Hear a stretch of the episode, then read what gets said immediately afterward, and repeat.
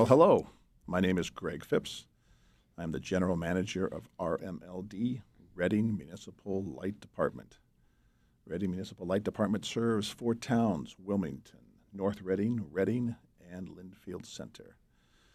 We are starting a podcast. We'd like to share all the different crazy things that we do at RMLD. Today we're going to talk about power supply.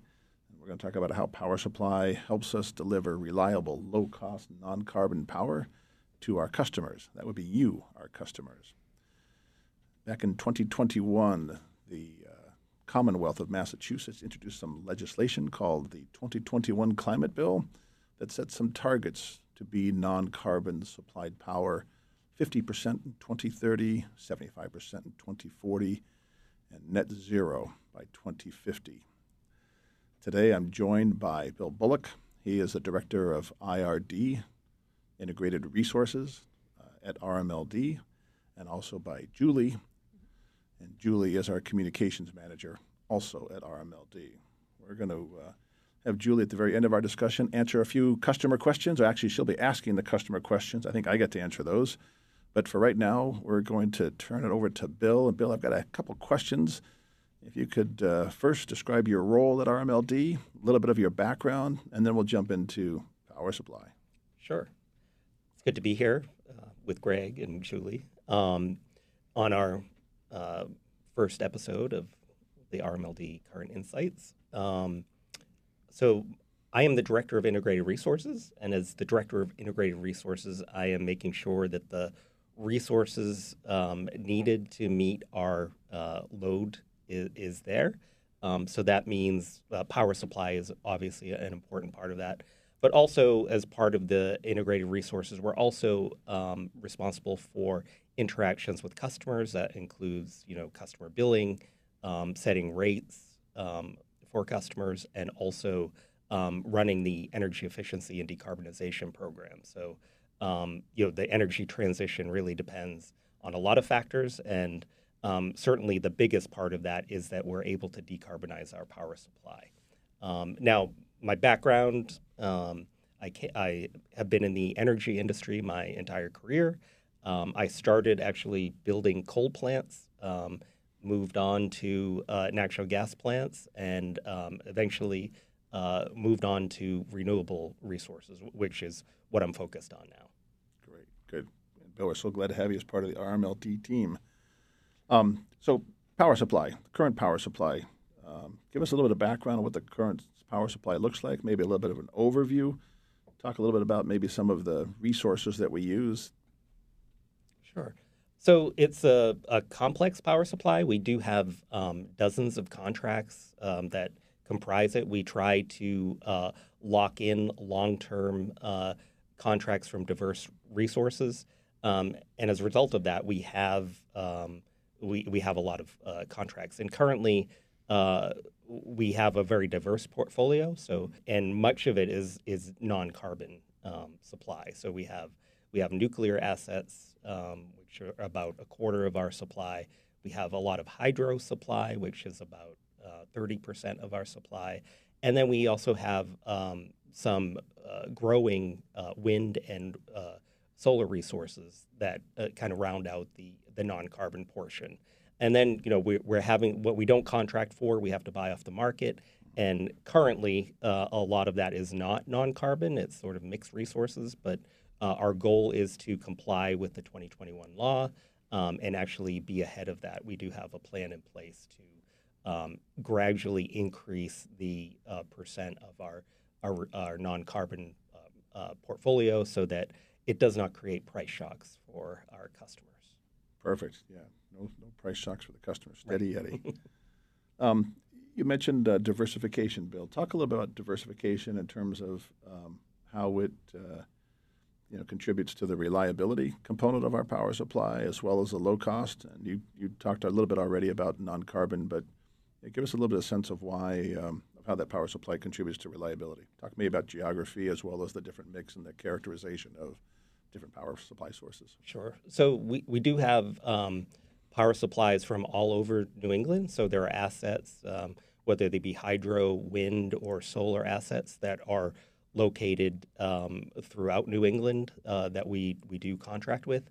Uh, we're always shopping for you know the best uh, prices for that, um, and we're trying to get lock in those prices for as long term as we can, um, so that we're we have certainty of supply. And of course, the diversity is important because the weather is different everywhere. Um, these assets have very different operating profiles. You know, a hydro plant operates at a very different load profile than Talk a solar that. plant. Use, use hydro and com- kind of contrast that to solar and maybe wind Sure. and nuclear. Just a little contrast in terms of how they might look different. Sure. So hydro, um, you get the most output of hydro in the springtime when you know the snow starts to melt and it's rainier. Um, of course, this summer we had a lot of rain, so hydro produced more than usual this summer. Of course, that and, and if you look at a solar plant, it's going to produce more in the summer when the days are long and the sun is out and uh, the skies are clear. Um, and then wind is a, a different animal altogether because the, the wind can blow at any time. It's a little less predictable. You know, you know when the sun is going to be out, but you don't know when it's going to be windy. Um, but you know that the wind blows consistently over the year. It's just a matter of of working that intermittency into the portfolio. And then, of course, you know, so, I, I did mention we do have some nuclear assets in there, and um, nuclear is good because it provides a very good base load. Uh, you know it's going to be on, you know it's going to be there, and so we have contracted with a significant amount because it helps us meet our non-carbon So, goal. so nuclear, unlike the other resources, unlike hydro and unlike solar and unlike wind, sounds like nuclear runs all the time. Yeah, pretty much. You know, they have they will have uh, scheduled outages so they can do maintenance on on the asset, but typically they run um, very consistently at a very steady, even load, and you can really depend on it. So it's important to have that as part of the mix so that we can really meet our our uh, requirements, our load requirements. So, Bill, we'll talk about costs here in a little more in just a second. But you know, kind of thinking about nuclear and hydro and solar and wind, um, just a little bit. Maybe take out just a moment or two. Talk about how our load profile might look over a 24-hour period, Yeah. and then how the load profile might look over the course of a year. Um, and then we can talk a little more about how the power supply has to match that load. Sure. So uh, typically, you know, we we're about um, thirty percent, um, thirty to forty percent residential load, um, and we're about thirty percent industrial and thirty percent um, uh, commercial. So, you know, each of those has a slightly different uh, load profile, um, but what typically happens is, it, you know, it, in different seasons you have different load profiles, but typically uh, in the summer, um, your the the load is primarily driven by air conditioning and the, the change in the load. So the load is going to increase the most in the afternoon when it's the the warmest, um, and and then it will it hits a peak uh, in the late afternoon, typically when people get home and also turn on their air conditioners at home, and then uh, overnight uh, the the load drops off as the night cools off uh, because it is driven a lot by air conditioning. So um, you know a lot of times we're managing that peak period um, that's driven by air conditioning in the summer. But in the winter, you also have a, small, a smaller peak. So when people, uh, you know, in the morning when people wake up, typically um, when furnaces turn on or heat pumps turn on, um, they're going to increase the load in the morning before they go to work, uh, and then you have a, a slight decrease in the middle of the day, uh, and then and you also in the middle of the day you'll have whatever solar generation there is. Uh, If someone has solar in their house, it's going to reduce the load, and that that does have an incremental effect on on the total load uh, at RMLD as well as across the entire ISO New England network.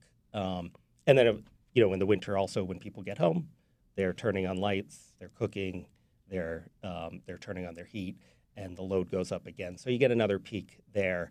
Um, we do expect with the adoption of more heat pumps for Mhm. heating, which uses electricity as the fuel, uh, that we will see uh, see more uh, peaks in the winter coming up. Uh, we think there's about a 10 year period before the the heat the heat pumps will create a winter peak that will overcome the summer peak, um, but it will. We expect it to eventually happen. So it sounds like, Bill, load is changing all the time. And uh, in a moment, I'm going to ask you to think about how storage kind of fits into both storage, but also how generation adapts to fill in um, the load, Yeah. kind of load following, for lack of a better word. But um, just to kind of summarize what you just said a second ago, sounds like highest load summertime typically, driven a lot by air conditioning, driven by weather. There's a winter uh, little peak for the winter, and it sounds like spring and fall less so because less less weather related temperatures are somewhat moderate. Um, I think the other thing you just said is that uh, nighttime is generally speaking lower load currently than the daytime, daytime, early evening are the peak loads. So, kind of talk a little bit about from the load perspective of load always changing, how the regional network is managed, and then how we might use storage and how the network might use storage to to adapt to those peaks. Sure. So the regional network needs to make sure, you know, ISO New England was created to make to manage the market and make sure that there were enough resources generating um, power um, to deliver the load that's there and the demand. Um, so uh, ISO New England is always running um, the control system, monitoring uh, the load and making sure there are enough resources to to meet that load. And the same thing, each uh, individual um, utility, like RMLD, is making sure that they have enough resources to meet the load that they have. Um, we we do that, and of course, we we try to make sure that we have enough um, energy contracted to cover a lot of that um, load. But of course, you can't predict with perfect precision. So there's always going to be a little bit of um, of buying on the spot market, and you know we we cover about we try to make sure we've covered about 90% of our supply, and we're we're we're not exposed to more than 10% of the spot market price. Um, so we we do try to manage that so that if load is under what we expect, we're not you know over contracted for that load. Um, and then e- even if there are price spikes, they are um, uh, you know mitigated by the fact that it's a small percentage of our overall overall load. portfolio. Yeah. And Bill, we're, we're starting to explore, not explore, you know, we have a storage system already, a battery storage system. Talk a little bit about that and how we use that and how we're starting to um, look at battery storage for more than just peak management. So talk a little about peak management and storage systems and then where it might go. Sure. So a big part of our cost structure is, you know, I talked about how we uh, import power from different assets around New England. Um, so we have to transmit that that power needs to be transmitted from the resources to our customers in Reading. So we need to be able, in order to move that power, we need to pay the transmission owners that own the transmission lines. So a significant part of our cost and a growing part of our cost is reimbursing those transmission owners for that for that uh, cost, and and that cost is determined by how much we import. So by our, basically by our peak usage.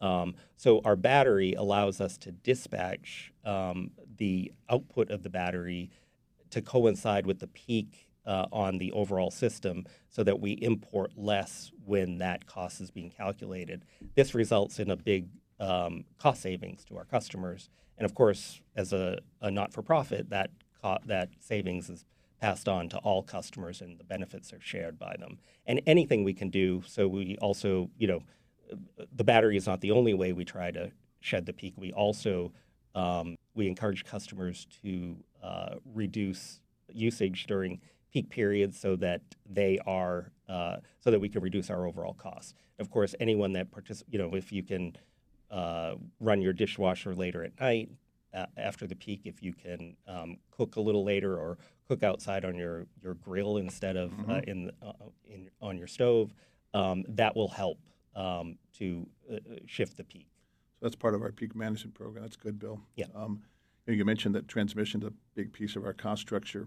Um, we're going to talk a little about you know how we how we look to uh, adopt more renewable.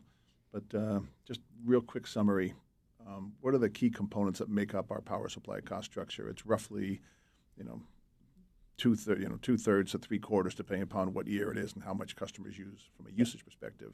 Yeah. But how big is is power supply in terms of our in terms from a cost perspective? Yeah. And what are the key components? Yeah, so as you said, it's about two thirds of our overall cost structure this year. Um, um, and and the cost structure consists of a couple of different parts. There's the energy, where we need to buy the um, the actual electricity from uh, the people who make it, um, and uh, so that is about half the cost Um, and then we also have the the transmission costs that I talked about as we uh, reimburse the uh, transmission owners. Um, that is probably about 40%, and it is growing. Um, and then if we look at the um, uh, the capacity and capacity, I did not talk about that before, but it's similar to transmission, but it's the way that we reimburse the owners of the generation to participate in the market. So Be ready. and be ready for when we need it. So, um, you know, when when demand is increasing, those um, generation owners will be uh, signaled by the ISO to to be ready to start up um, because they're going to be needed to run, and as compensation for being ready to run, they are paid this capacity. fee. Capacity fee. Good, good. Thank you, Bill. Um, you, you know, mentioned that uh, you had talked a little bit about energy that we buy. Most of our, the majority of our generation is outside of our territory. Yeah. And you mentioned that we pay capacity and transmission cost to have that brought to our territory, and then within our territory, we have a distribution network that feeds the buildings, the houses, the, the uh, industrial facilities as well. Um, you know, as we think about more and more renewable resources, um, talk a little bit about some of the things that we're doing from a within territory generation perspective, kind of a couple of examples, and how we're thinking about it, and why that's why that's a direction we should go. From primarily a cost perspective, we'll we'll leave the reliability for another discussion in terms of within territory. But talk a little about um, cost, you know, why that might be advantageous. Sure. So, um, you know, I talked about the fact that we do import a significant amount of our power from outside the territory. Um, but having generation in territory, um, so that means that we don't have to import and move on the transmission owner's lines, means and, and putting it closer to where our load is means that it, it automatically creates cost savings to our customers because we don't have to pay to move that on the transmission line. So the more uh, the, the the one drawback is that you know um, our t- the towns that we serve are um, are pretty densely populated, and they you know there is not a lot of open land. Um, so it is a challenge to fit those in, but we are looking for opportunities wherever we can to find that space. And one of the the things we're looking at is solar on rooftops uh, of commercial um, sites. Are we already have a very robust uh, solar program that a lot of customers participate in, um, but getting more um, larger projects on large roofs um,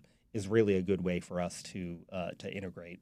Um, we're also looking at more storage in the in the um, in the territory, which allows us to um, not only um, uh, shave the peaks, but it also allows us to work with the intermittency of the renewables because as i said you know with solar and wind you can't always depend on them operating. So if you can integrate some batteries into the system that allows us to um, to store some of that excess energy when it's abundant and then discharge it when um, resources are a little lower Yeah. So, and and uh, you know, you started bringing us into some of the innovative technologies that we're looking at. You mentioned within territory generation.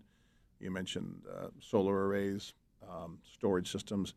Um, we're doing this work, uh, uh, kind of a school bus pilot program. Talk a little about that and how that might apply to more broadly to EVs. So, what are we what are we doing in that school bus program? Sure. So the thing about electric vehicles is they do have large batteries. So they're typically currently lithium ion batteries. So um, that is the the current technology that even our standalone large utility scale batteries are also lithium ion. So, but any vehicle has a battery in it, and there there is a synergy um, with uh, school buses. School buses are used um, you know, during limited hours, um, typically early in the morning uh, and in the early afternoon. Um, and they're not used in the summer. So in the summer, when our peaks are happening, these batteries are, are, are available. They're on wheels, but they're still lithium-ion batteries, the same technology that we use uh, to shave our peaks. So we are looking at a pilot to do a vehicle-to-grid um, um, charger on the RMLD site um, so that we can have a bus parked there uh, during peak periods and uh, when it's not being used by the school, and it can discharge and help us manage our peak load. So, it's So a very innovative program. An innovative program. That's that's that's excellent. Pretty fascinating. The um, and talk a little about how that might set the stage um, down the road for our individual customers that have EVs to participate in the program at their choice, of course. But How might that work, and what might that mean for them? Yeah. So, um, you know, an, an EV also has a battery. It's smaller than a school bus's, but it's still there. Um, the good thing about it is there are a lot of them, um, and hopefully there will be more. Um, I think we have about a thousand in our service territory currently, and um, you know we expect that to grow um, significantly over the next few years. Um, and each one of those batteries has the ability to, you know, discharge energy when it's needed. Um, it's just a matter of unlocking the potential of that with the correct uh, charger technology. Right. And if we can do that, we can help share the benefit with the with the car owner so that they can get reimbursed for A bill credit. yeah letting us use that that energy. And not only does it benefit them through a payment, but it will also help lower costs for all customers. All customers. Excellent. Um, and, kind of talking about our customers, kind of the last question. Um, you know, what other things can they be doing? You know, talk a little about you know maybe um, peak management or um, air source heat pumps or EVs. Kind of, what things can our customers can do to help us manage uh, our cost structure and our goal and, and the, the compliance obligation to be non non carbon by 2050? What can customers do? Yeah. Some so things.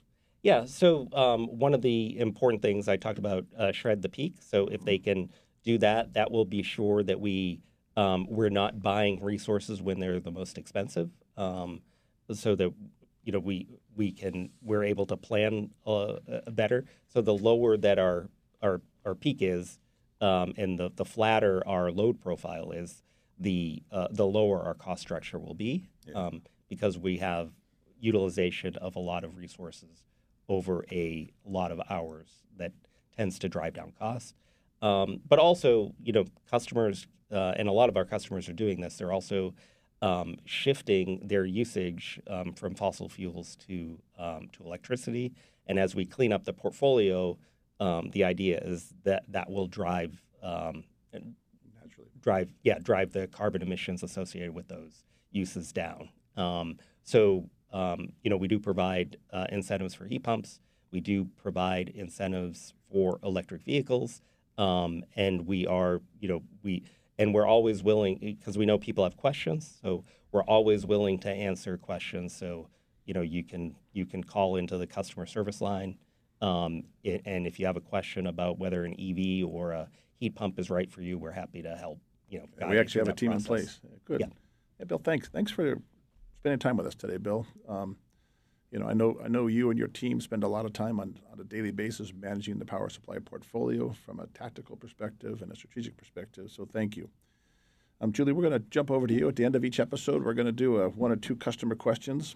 Um, I'll let you kind of give a little bit of background. I think you have two questions here, and I'll do my best to answer them before I close. Sure. Well, for starters, that was a great discussion to Thank both of you. And as Greg mentioned, we will close each episode with a customer question. And if you have any questions, feel free to reach out. We have a dedicated email address that is podcast at rmld.com. So if you send us a question and we choose to answer it on the air, you'll get a nice shout out. So today's question is from Casey in Reading. So Casey's question was I'd be interested on if you were able to provide examples of switching to a mini split or heat pump, how much money you'd save over time. I'd like to know the break even timeline from the investment and savings compared to heating my home and cooling my home with oil or gas. from Casey. Casey, thanks for that great question. Um, each house is going to be, each building will be a little bit different. So the details of the size of the system and the configuration of the system, um, you'll need to work with one of our, uh, one of the uh, contractors that have been through the, the training program in terms of how to properly size heat pumps.